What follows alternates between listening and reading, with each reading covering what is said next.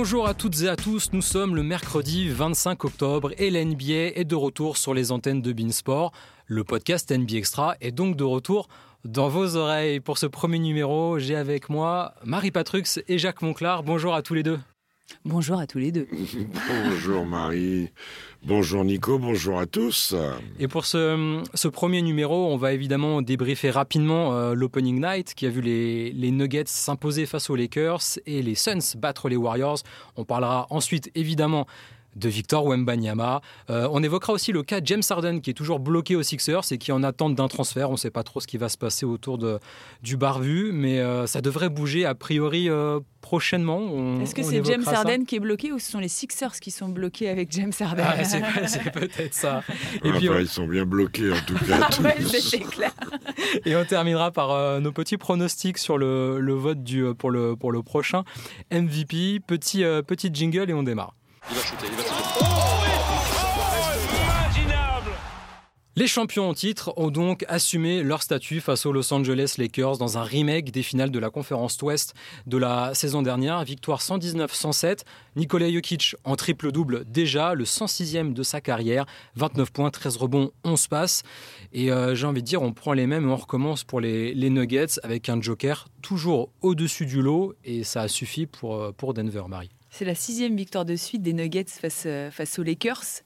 On peut dire que les Lakers réussissent aux Nuggets et on est quand même en tout cas, moi, je suis extrêmement impressionné par la performance de Nikola Jokic, qui a bien fait de faire du cheval tout l'été, d'aller en boîte et de, totalement déconnecter parce qu'il n'a rien perdu de son basket. Pour ceux qui pouvaient se poser la question, je pense que la cérémonie de la bague leur a apporté ce petit supplément d'âme en plus, euh, l'envie de briller pour euh, ne pas gâcher la fête. C'était la première fois quand même que la franchise vivait à un tel moment. Et euh, félicitations aux Nuggets parce que le collectif est en place. Bah, vraiment, c'est une très belle euh, première soirée pour un champion, je trouve, et pour un MVP de finale encore plus. Il leur a fait la leçon, euh, bah, comme il avait fait la leçon en playoff, en fait. Oui, voilà, parce qu'en fait, on a eu l'impression de revoir un peu les matchs de finale de conférence avec des Lakers qui étaient pas si loin, à une dizaine de points, qui se rapprochaient, les Denver Nuggets qui reprenaient l'écart. Et puis dès qu'arrivait le Money Time, en fait, bah, l'affaire a été pliée et Denver était encore au-dessus. trop de Money Time. Euh, c'est si près, si loin, là, c'est l'histoire comme ça. C'est plus, pour l'instant, ils sont plus forts. Ou alors, hein, il faut qu'Anthony Davis fasse demi-temps, que le ne soit pas utilisé en réduction de minutes, peut-être aussi. Et puis, il y a eu, Marie a raison, le coup de boost de la bague, alors que des fois, ils le prennent dans la tête. Là, ça les a boostés sur 24 minutes de première mi-temps, allez, pendant 18-19. Ils n'ont pas trop bien fini la mi-temps. Les Lakers ont bien fini.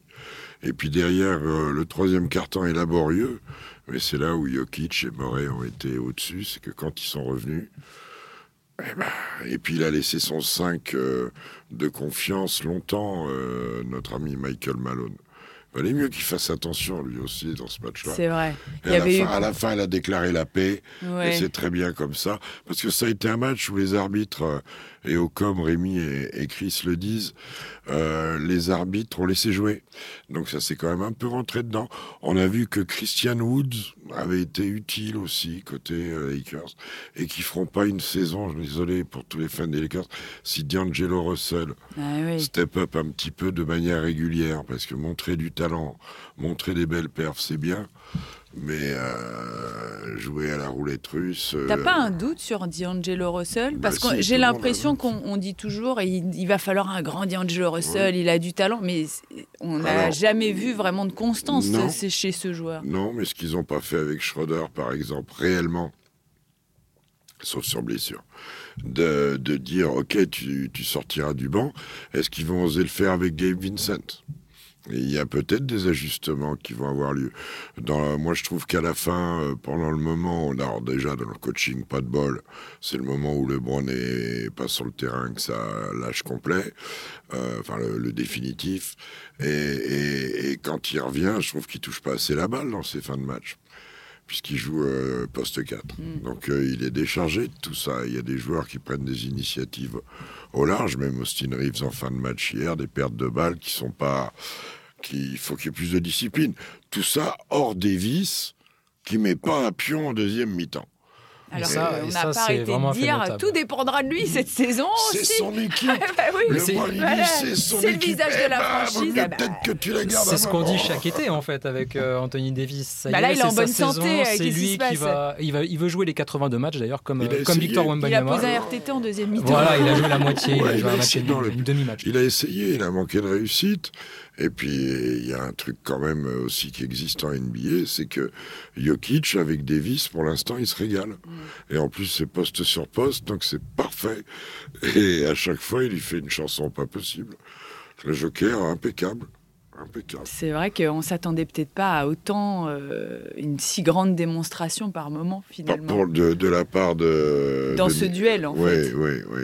Dans la qualité de jeu euh, aussi, parce que euh, Oui. l'émergence de Christian Brown, on la connaissait. Watson, on le connaissait moins, mais il a l'air de se glisser dans le truc. Michael Porter Jr., très discipliné. Et puis, comme Caldwell par Pope un... euh, fait son match que- aussi. euh. que- plus que- Laker d'ailleurs. plus Ouais. que ça, plus que ça. Non, ils ont vécu un bon moment hier, le- les Nuggets. Mais les Lakers, bon, bien sûr, il va falloir trouver des solutions. Et si D'Angelo Russell ne les donne pas, ça va poser problème. Et on entendra parler de, de ceci, cela, Trey Young ou un autre qui vient aux Lakers. On a parlé d'un phénomène, Nikola Jokic, on va parler d'un autre phénomène, Stephen Curry, qui lui, par contre, a, perdu avec Golden State, défaite 104-108 contre Phoenix.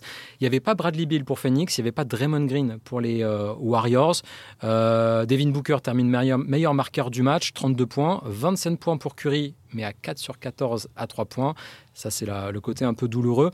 Euh, ce qu'on a envie de retenir du match pour Golden State, c'est que Stephen Curry, malgré une belle performance de Chris Paul, était quand même un peu seul pour assumer, euh, les, les- pour assumer le côté offensif des, des- des Warriors parce que euh, personne dépasse les 20 points sinon du côté des Il y avait une grosse dépression euh, qui passait au-dessus du Chase Center hier soir. On a pas mal arrosé hein, quand même. beaucoup de vent, beaucoup de chez, les Warriors, comme à Paris en ce moment. Mais bah ouais, ils sont maladroits. Et là, on, pour le coup, on voit bien quand même une équipe qui a besoin de temps, je trouve, pour, pour s'ajuster et qui, en effet, ne compte que sur son adresse et ne pourra pas compter que sur son adresse toute l'année. Mais attention, ça s'est joué un peu quand même. Ça s'est ça s'est joué à peu. Il y a quand même un joueur qui cristallise un peu l'attention en ce moment du côté de, de Golden State, c'est Clay Thompson, euh, dont on ne sait pas s'il va prolonger, si on va trouver un accord et si oui, à combien. Hier encore, euh, il finit à 15 points, pas beaucoup d'adresses et ça fait quand même assez longtemps finalement qu'on n'a pas vu un Clay Thompson rayonnant qui est vraiment le lieutenant de Stephen Curry en Ben, toutes non, circonstances. non, non. Il y a une période l'année dernière où euh, tous les tous les observateurs ont dit euh, je, je ravale mon chapeau. Je me souviens plus quand Ouais, c'était. donc- c'était plus compliqué. Ouais, mais arrêtons avec les signatures, avec tout ça. Les, les, les Warriors, ils jouent mieux aussi en attaque quand il y a Draymond Green, quelle que soit la qualité de, du début de saison de Kuminga et les espoirs qu'il doit porter pour la franchise. Steph Curry, Clay Thompson, tous les autres. euh, Quand il est là, euh, le jeu devient plus facile. Il y a donc des paniers plus faciles. Un garçon comme Wiggins, par exemple, qui hier souffre aussi au niveau du pourcentage euh, de manière terrible. Euh, alors qu'il avait un poste où la match-up pouvait être intéressante, parce que à l'intérieur, non, c'est pas des monstres non plus, même si Nourkic, c'est une tour. Enfin bon, la, la faiblesse des Warriors, on la connaît, elle est dans le physique, elle est dans le combat. On voit que Saric apporte des choses, on voit que Steph Curry, il, il faut jamais trop le juger sur un pourcentage, même si euh, évidemment que c'est une photo, euh, parce que parce qu'il prend tellement de shoots difficiles que c'est un miracle. Parfois qu'il fasse les pourcentages qu'il fait. Donc euh, voilà, après l'intégration de Chris Paul, le passage de leur deuxième équipe, donc où Chris Paul est en charge, eh ben il se passe bien. hein, il leur permet de revenir dans le match. Euh, comme dit Marie, ça se joue à pas grand-chose. De l'autre côté aussi, manquait Bradley Bill, euh, Kevin Durant n'a pas été spécialement adroit, mais c'est un joueur fantastique. Moi, je le dirai jamais assez. Euh, quant à Booker, c'est top ce qu'il fait. Mais je me dirais quand même que s'ils perdent deux balles pour un leader, Ouais, c'est un peu un peu dommage. enquiquinant. hein. Il faut faire attention. euh, passer la barre de 4, euh, Mm. Russell Westbrook parfois faisait des, a déjà fait des quadruples doubles. en saison. Quadruple double, il non pas en saison, mais le triple double en saison, ce qui n'est Ouais. pas encore le cas de Booker. Euh, Marie, vas-y, si non, tu veux non, ajouter juste, quelque chose. juste je- on a vu Kevin Durant qui faisait son retour euh, au Chase Center avec les blessures et tout ça. Il n'était pas revenu, les changements d'équipe, etc. On se dit quand même, mais s'il était resté, qu'est-ce Ouais. que ça aurait donné? Ouais, et puis alors même, moi je vais plus loin, c'est que s'il avait relevé un défi comme euh, Washington, qui est chez lui, Mhm. euh, Knicks, qui est quand même euh, le, le phare éteint de l'Est. euh, C'est un peu perdu, moi, je trouve. Mais dans ça arrive cette, de se euh, gourer. Oui, mais. Eh ben, il s'est gouré il s'est plusieurs gouré, fois. Voilà. C'est- oui, C'est ça, dommage parce qu'en Si- effet, si Kevin dans la Durant, vie- c'est un joueur Si dans la formidable. vie on faisait que des bons choix, Ouais, oui, oui. alors oui, que oui. c'est vrai, l'organisation, le côté un peu, euh, simi- enfin le, le côté un peu intello de la baie, tout ce truc-là, ça lui allait bien. Mais oui. Et puis il était un petit peu deux fois MVP des finales. Voilà. Donc c'était bien qu'il le reçoive bien. C'était la première fois qu'il revenait. C'était cool de voir ça. Mais ouais, j'ai trouvé ça sympa et j'ai eu un petit pincement au cœur de me dire ah, j'aurais voulu Et voir. euh, ouais, je What me if? suis. Alors qu'on n'est pas trop. euh, Ça, c'est un drôle de un- what if. Ouais, voilà, je trouve que c'est un vrai what if. De what if, ça. Alors, il y, a- y y un autre euh, what if qui va nous intéresser cette saison, euh, c'est Victor Wembanyama. Et si Victor Wembanyama écrasait la NBA dès son année rookie? Pourquoi what if? Mais pourquoi pas Pourquoi pas? Euh, On vous rappelle, si vous nous écoutez ce mercredi, que le premier match de Wembanyama, c'est euh, cette nuit sur Beansport 1, 3h30. Euh, les Dallas Mavericks de Luka Doncic et de Kyrie Irving se déplacent donc, euh, font un court déplacement au Texas euh, contre San Antonio. La pré-saison s'est bien passée pour euh, Wembanyama et, les Spurs. Trois victoires, une défaite. Et Victor Wembanyama, bah, en 21 minutes de temps de jeu en moyenne, c'est 19 points par match, 51% au tir et quasiment 5 rebonds et 3 contres de moyenne. Jacques, qu'est-ce que tu attends de Victor Wembanyama cette saison avec les Spurs? Un qui s'ajuste physiquement au défi qui lui va être pro- proposé tous les soirs, tous les soirs de match, euh, qui s'ajuste tranquillement, qui joue son jeu, qui se développe, euh, il va faire des stats. Euh, J'ai confiance en lui, moi. Le truc qui est bien avec la pré-saison, c'est que je crois qu'il y a tout un- déjà une bande de gars qui étaient un peu sceptiques, qui se disent ce mec est différent, fait des choses différentes. Au niveau du contre, il va nous faire des choses qui peuvent être insensées sur des matchs et qui vont être nouvelles pour la ligue. Euh, bref, ça, c'est après quand à son poste, tout ça. ah, moi, je vois un poste 4 libre. C'est rare de voir des mecs à 2m23 qui ont autant la balle en main. Ouais. Il la porte. Il est beaucoup dans la création, même si c'est pas dans la passe d'ess, qui n'est pas que la création. Hein, dans toute l'installation, la prise d'avantage, la fixation. Ouais, il faut observer. C'est ce que fait Greg Popovich, j'ai cru comprendre.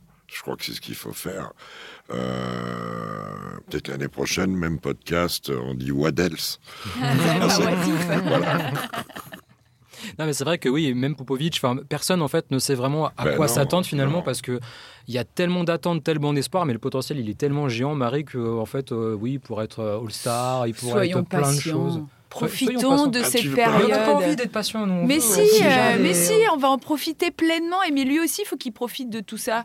Parce que des, premières, euh, des, moments comme la draft, et j'espère qu'il en a profité. Cet été de pause, j'espère qu'il en a profité.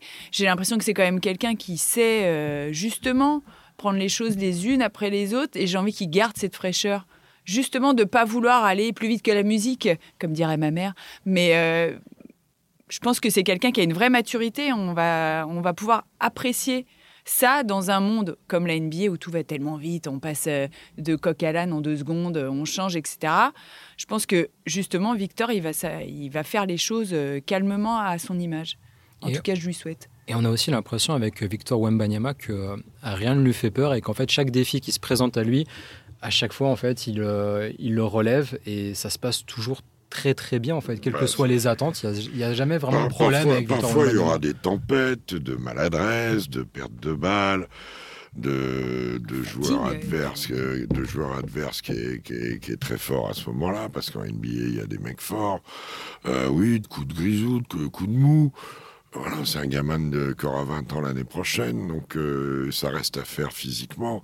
Mais ce qu'il arrive à développer, c'est incroyable. Enfin bon, euh, il change le jeu. Il change le jeu. Alors est-ce qu'autour de lui, ça suffira à aider au point que cette équipe-là, euh, j'entends beaucoup de choses. euh, ils ont gagné 22 matchs l'année prochaine. Moi, je considère qu'à partir de 30 matchs gagnés cette année, euh, ils auront déjà fait un step, un premier pas. Vu le contexte, vu le profil de Victor aussi, vu tout ça. Euh, mais s'ils font plus, s'ils arrivent à aller à 35 matchs ou, flirter avec la barre des 50, ce serait une, une saison fantastique. Gagner des matchs, c'est dur. Il faut enclencher une dynamique. L'Ouest est complètement fou, en plus. Euh, du clafoutis, mais bon, euh, les vertus de travail, de temps, de patience que tu n'aimes pas, que vous n'aimez pas. Nous les jeunes. Ben, ne plantez jamais d'arbres alors, vous les jeunes, parce que ça prend du temps. Et là, l'arbre est beau à venir. Ah, c'est un, sacré arbre. Tu te rends compte, Victor, il va avoir 20 ans, LeBron James, il vit sa 21e saison. C'est complètement fou, quoi. Ça, ça, remet les choses en perspective. Non, ouais. mais euh, c'est quand même dingue. Euh, c'est quand même une année assez spéciale, je, trouve. quelle chance, quelle chance d'ailleurs que pour Victor, pour sa carrière, de croiser un mec comme ça sur Ouais, le oui. terrain, euh, jouer contre LeBron James. euh, Tiens, ça aussi, ça va être une première. Mm. Ça te fera un podcast. Mais ouais, ça, Bah ça ouais. fera un overtime, ça fera un podcast, ça fera des sujets dans NBA extra. On va parler de plein de On va choses. se régaler. Ah bah là, c'est parfait. Non, elle est très Le programme de l'année. La saison est, est très symbolique. Et puis, non, non, cette année, euh, entre les tout jeunes, entre ceux qui, sont, qui arrivent dans le prime total, ceux qui y sont et ceux qui sont un peu au-delà, Il y a une passation de pouvoir un peu en ce moment, Bah, il faudra progressivement, qui bien. s'opère en NBA. Il faudra toujours. bien, Mais- faudra bien, mais passation de pouvoir. On verra déjà au All-Star Game la moyenne d'âge. Et ben alors du coup, est-ce que vous voyez Victor Wembanyama All-Star pour son année rookie alors. J'ai regardé, c'est souvent quand même une histoire de big men, les, les rookies euh, All-Star. Il y a eu euh, Le chaque. il y a eu le Shaq, il y a eu Tim Duncan, il y a eu euh, Dikembe Mutombo, David Robinson, Pat Ewing que tu euh, que tu connais un peu Jacques quand même. Les autres aussi. Hakim Olajuwon, oui, oui, oui, oui t'en as entendu parler aussi. Euh, Karim Abdul-Jabbar. Le dernier, c'était Blake Griffin, c'était en 2010-2011, Oh là mais. Blake Griffin avait été blessé pour sa première saison au genou, il n'avait donc pas joué. Et en fait, c'est sa vraie deuxième saison où il avait été élu euh, All-Star et il était toujours considéré comme rookie. Pour Victor Wembanyama, il y a une, une telle attente autour de lui, une telle hype aussi, parce que c'est quand même aussi une histoire de, de- de vote. Est-ce que c'est jouable. Et Voilà, est-ce que c'est jouable, euh, Victor Wembanyama J'en All-Star sais rien. Je sais pas si c'est très important pour lui. Franchement, Non, c'est je... surtout une histoire de symbolique. euh. Oui, mais bon, est-ce que ça changera sa carrière d'être All-Star, tu vois, dès la première année ou pas euh, C'est ça. Je suis pas sûre que ce soit un objectif pour lui et je peux le concevoir en fait. Que déjà peut-être faire gagner des matchs à son équipe, euh, trouver sa place, faire ses stats, etc. Bien s'installer euh, dans sa petite maison à San Antonio. Euh, je pense que c'est ça qui est, important. Et après, euh, euh, ouais, c'est un peu comme tout à l'heure, n'allons pas trop vite, je crois. C'est pas grave s'il est pas All-Star. Je ne m'étais pas posé la question du tout. Je me suis posé la question de savoir est-ce qu'il était indispensable qu'il soit rookie de l'année. J'en suis sorti en me disant que non. Euh, parce que c'est une grosse promotion, parce que Chet Holmgren, parce que Scoot Henderson, parce que Brandon Miller sont des très forts joueurs aussi, parce qu'il est moins a priori NBA ready au, au niveau physique qu'eux, et que ça compte énormément, et que dans les franchises où sont tous, euh, bref, ils peuvent tous performer. Mais Victor est un joueur supérieur. Voilà. Et dans, moi, je lui donne trois ans. Voilà, trois ans. Pour être, devenir un joueur dominant.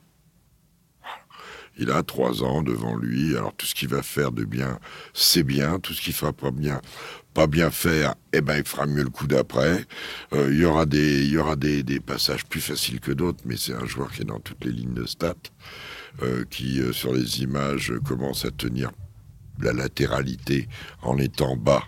Je sais pas si je suis clair. Ouais. Donc fléchi de plus en plus parce qu'il va être sorti, parce qu'en face il va y avoir des dispositifs contre lui pour le jouer, pour le banguer à mi-hauteur, pour tout ça. Il va donner les réponses. Il a toujours donné les réponses. Il n'y a pas de raison. Le move qu'il fait contre Chet Holmgren en finissant par en bas avec le, le, le, le, le- le touch, excusez-moi, bon, euh, le- le- de, de la main gauche, il est, il est magnifique. Enfin bon, il a, il a plein de choses, tellement de choses Il en a lui. déjà tellement montré en trois Ouais. matchs de pré-saison. Incroyable. C'était toute la palette euh, technique qu'on a Mais vue il y a de, du déchet Victor, parfois. c'est Il y impressionnant. aura du déchet. Oui, mais c'est normal. tous les jeux Mais à comme tous les rookies. Mais. Comme tous les Il a- rookies. Non, mais des mecs de 2m20, normalement, ils sont à 70% Mais de réussite parce qu'ils font que des dunks. Lui, ça va pas être sûr. le Ah, un qui, qui, a rarement été à 70% de réussite, c'est James Harden. On va, on, lancer franc, il a plus, ouais. Euh, qui a eu 34 ans cet été, James Harden, et qui ne veut plus jouer pour Philadelphie, qui ne veut plus jouer pour Daryl Morey, qu'il a traité de, menteur. James Harden absent du Media Day, qui a passé seulement quelques jours au training camp, puis finalement il est reparti à, Houston parce que la situation lui convenait pas en boîte de nuit, mais peut-être. Euh, et donc, euh, et ben pour l'instant, James Harden à, Philly, ça bloque, et Philly est bloqué avec, avec James Harden. Qu'est-ce qui va se passer, euh, d'après toi, Marie, avec James Harden? Un, trade est envisageable? Est-ce qu'il peut revenir dans l'effectif de Philly et, faire la saison comme si de rien n'était? C'est lui qui va décider. J'ai l'impression quand même il est sous contrat d'une franchise et il va bien falloir que ce contrat soit honoré. Et c'est lui qui a re-signé une player option avant l'été, en fait. Ah avant de demander son transfert, ce qui est quand même assez rare. Qui va avoir envie de travailler avec James Harden? C'est quand même euh, le, le, enfin le, le, bilan, en tout cas dans ce genre de drama et de feuilleton. Il y a, eu trop de feuilletons, c'est les feux de l'amour. Euh, James Harden, à force toujours de je veux pas y aller, je veux pas revenir, je veux pas y aller, je veux mes vacances, arrêtez de dire que je suis gros, mais il est insupportable. C'est insupportable de, de, voir un joueur comme ça, euh, aussi talentueux soit-il, faire des caprices en permanence en fait. il a gagné combien de titres, James Harden? Bon, bah voilà, donc à partir de ce moment-là, euh, il peut aussi faire son travail et après, peut-être, en effet, régler ses, histoires. Mais moi, je ne comprends pas que, encore une fois, on ait un épisode euh, à vivre comme ça avec lui. On peut rappeler ce qui s'est passé au Nets, on est aux Sixers. Enfin, j'ai l'impression que c'est une histoire sans fin et j'ai l'impression surtout qu'il va finir en Chine à ce, rythme-là. Lui, je crois que ça l'intéresse d'ailleurs de. Bah voilà, bah, c'est peut-être peut sa place, je sais pas. Jacques, euh, le cas James Harden, est-ce qu'on n'est pas devant un, gros gâchis finalement? Parce que les, les Sixers, il y a quand même un effectif pour jouer les premiers rôles à l'Est. Si, si tout le monde est en forme, euh, si tout se passe bien, si James Harden veut jouer. Euh, les si avec les Sixers, il faut qu'ils se posent aussi des questions sur le fonctionnement, parce que c'est un peu la même histoire qu'avec Ben Simmons, finalement finalement au niveau mental, au niveau détérioration. Moi, j'en sais trop rien. Je, je, je vois pas trop d'issue. Parce que la vraie question, c'est qui en NBA va prendre James Harden? On parlait pas mal des, Clippers, bah mais en fait, ça fait longtemps qu'on en parle et il se passe rien. Euh, enfin, ils veulent des joueurs. Euh, tout le monde sait aussi que s'il est sur le marché, il est tout seul, donc ils vont pas pousser.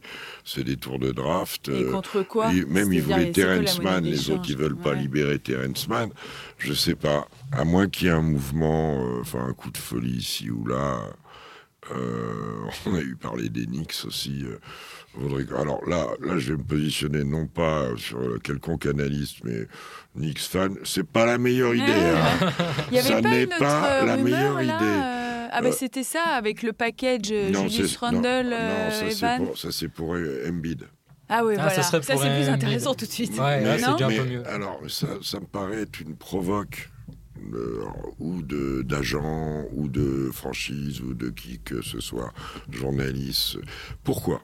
Parce que si ça se bloque vraiment avec Arden, Embiid au moment, il va, il, va, péter, dire, il va bah dire je me bats. Donc, il est sorti quelque chose sur le truc. C'est, comment dire, c'est des, sont des jeux de rôle, là. Ce sont euh, pas deux rôles. Deux rôles. Hein. Pas de drôle. voilà. Mais on verra où ça mène, cette histoire. J'en sais rien. J'en sais rien.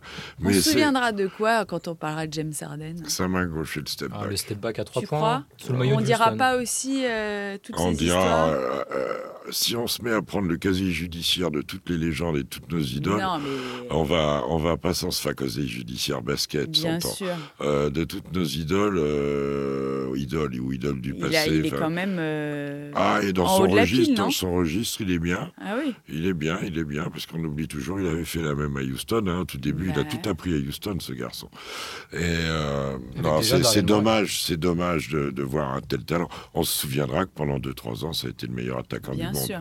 On se souviendra qu'il a été capable de faire des saisons aussi à 10 passes d'ess dans un registre. Il, a, failli éliminer les Warriors. Il a donné une manière de jouer il a donné une manière de jouer. Il a, il a fait des trucs. Il a fait Mais on oublie un petit peu. Et c'était un des plus malins en défense pour masquer vraiment son. Sa nullité. C'est toi qui l'as dit, mais bon, sa déficience, C'est plus joli. Mais il était malin. Oui, alors qu'il voilà, il est moins Comment un gars comme ça ne peut pas être conseillé quand même? Ah, Il est conseillé, mais il est mal euh, conseillé. non, est-ce que c'est pas incroyable le plus incroyable, c'est que finalement, il a un sponsor partenaire euh, qui, est, qui, est, son équipementier, que ça se passe là-bas, enfin en Chine, loin. Euh, l'histoire avec Daryl Morey, on va rappeler que Daryl Morey, c'était le, le, mec pour qui il est revenu à Philadelphie. Enfin, il était heureux comme tout. Il s'est passé un truc. Je pense qu'on lui avait dit qu'on allait le re-signer ou quelque chose comme ça. On allait le re-signer au prix fort, en fait. Et c'est ça. Au final, c'est surtout une histoire de. Ils n'en avaient pas gagné assez, les mecs. Mais, mais il gagnait 44 millions de dollars au net. Il a signé à Philadelphie pour 33 millions de dollars. Donc il a quand même perdu 11 millions de dollars. Donc si nous, on perdait 11 millions de dollars sur nos contrats, ça nous embêterait aussi. Ouais, mais regarde, Yanis, il signe apparemment ses contrats ah sans regarder il a regardé, Il n'a pas regardé. Il n'a pas regardé. Mon œil. On lui a dit il y a trois chiffres. c'est bon. C'est bon. Vas-y, signe. 186 millions de dollars sur trois ans. Allons-y. On va terminer euh, ce podcast avec euh, vos pronostics pour le MVP. Le MVP, tu sais bien que je déteste mais je sais que tu détestes ça, Jacques, mais nos, auditeurs, moi, nos je, auditeurs moi, je bien. demande que tout le monde se mobilise. Réfléchissez non pas seulement à la qualité des joueurs, mais à ceux qui vont pouvoir toute l'année ou devoir euh, toute l'année porter leur équipe. C'est souvent là. Et que cette équipe-là arrive dans le top 4. Voilà le profil Ouais, mais c'est à peu près ça. C'est pas facile. Hein. Pour, pour, moi, il y en a un ou deux d'incontournables, même s'il y a Damien Lillard qui, lui, ne peut plus le faire. Mais Giannis reste dans le truc. Euh, Jokic, bien sûr. Euh... Jason Tatum, je le sens bien. Ouais. Même s'il y a Jalen Brown qui a très bien signé un très beau contrat aussi. aussi. Mais euh, je, je, je, me dis que ça peut être un peu son année. Ouais. La grosse cote, Shai Gilgeous Alexander, moi. Je, euh, je bien aussi, bien possible. Ouais, c'est pas le plus mauvais. Hein. Non, ça va. Non, non, non, dans les possibles, n'oubliez pas Luca.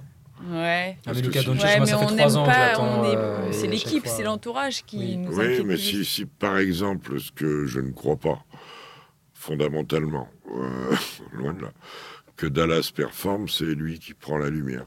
Euh, il faut voir comme ça. Euh, bon. Oh, Tatum, c'est pour lui, alors pas une obligation. Bon mais... chien. Bon chien, bon chien. Euh... C'était le nom du chien de Jack, c'est voilà, pour ça que faut, je dis voilà, ça. C'est un petit rappel. C'était ouais, une voilà. Il joke. faut être au courant. Ouais. Euh... Ouais, ouais, mais le plus important pour lui, on sait qu'il est capable, de, dans ces discussions-là. Là, moi, je pense que Devin Booker, en jouant avec euh, Durant et Bill, euh, peut peut-être euh, y arriver aussi. En réfléchissant, tu vas trouver des, des lascars, euh, machin. bon, bref, il y, y, en a, il y en a, mais si je devais en dégager un, je dirais le Greek Freak. Allez, on termine, sur, on termine par ce. Allez, Marie, juste avant de terminer, parce qu'il y a une émission à pas, faire, NBA Extra, et Marie, elle a vu l'heure. On n'a même pas cité Embiid. Ouais, mais bon, c'est vrai, on est nuls. Marie, un petit pronostic, toi? Allez. Moi, j'ai dit Jason Tatum. T'as Jason Tatum. Ouais, ouais. Et bah, on, eh et bah, ben, que ce sera un américain cette année. Et bah pour moi, ça sera Shai Gilgeous Alexander, qui est, ouais, pas, qui est, pas, américain, qui est canadien. oh, c'est quasiment pareil. Euh, et c'est ainsi qu'on termine donc ce premier épisode du podcast NBA Extra. Merci à tous les deux pour votre présence. Et je vous souhaite surtout une très bonne émission parce qu'il faut se dépêcher, c'est bien. Mais oui, euh, coup de deux, je suis en retard. Merci à tous. Ciao et à bientôt. Aujourd'hui, c'est 45. Oh my my.